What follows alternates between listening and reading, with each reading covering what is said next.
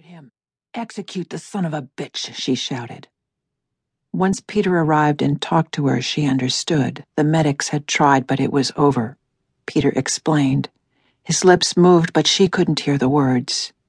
He was too calm, she thought, her mind ferocious, too calm. She wanted her husband to bludgeon Landreaux to death. She saw it clearly. Though she was a small, closed up woman who had never done harm in her life, she wanted blood everlasting. Her 10 year old daughter had been ill that morning, stayed home from school. Still feverish, she came down the stairs and crept into the room. Her mother disliked it when she and her brother made a mess, threw his toys in heaps, dumped them all out of the toy box.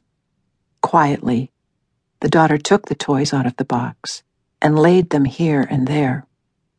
Her mother saw them and knelt down suddenly, put the toys away. She spoke harshly to her daughter. Can you not make a mess? Is it in you to not make a mess? When the toys were back in, she started screaming again. The daughter took the toys out. The mother slammed them into the toy box. Every time her mother crouched down and picked up the toys, the grown ups looked away and talked loudly to cover her words. The girl's name was Maggie, after her great aunt, Maggie Peace.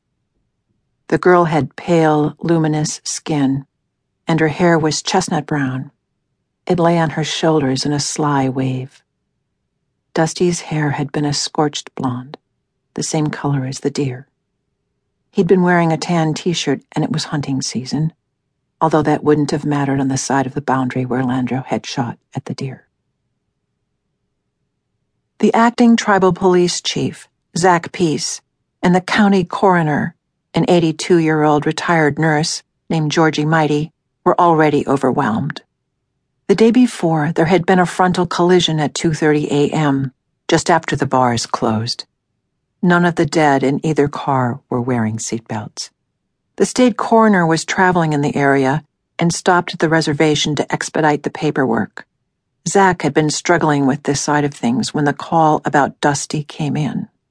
He paused to put his head on the desk before he called Georgie, who would persuade the coroner to stay a few more hours and examine the child so that the family could have an immediate funeral.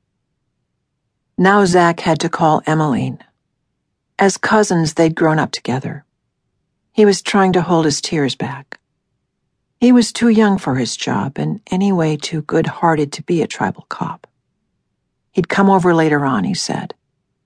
So Emmaline knew about it while her children were still at school. She'd come home to meet them.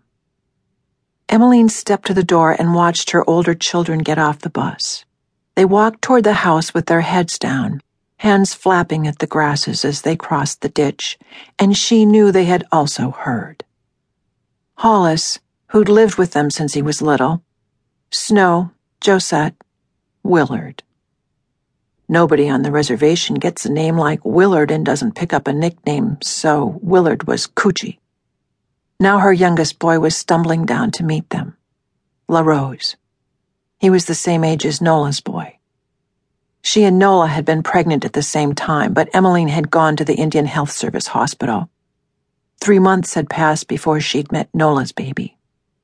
But the two boys, cousins, had played together. Emmaline put out sandwiches, heated the meat soup. What happens now?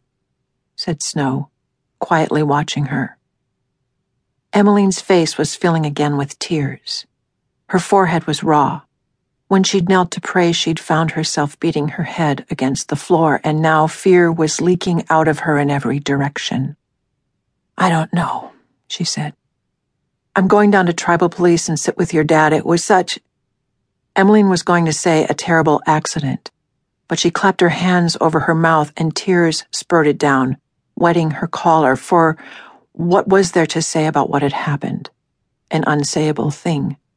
And Emmaline did not know how she or Landreaux or anyone, especially Nola, was going to go on living. Minute by minute, a day passed. Two. Zach came over, sat on the couch, running his hand over his brushy hair.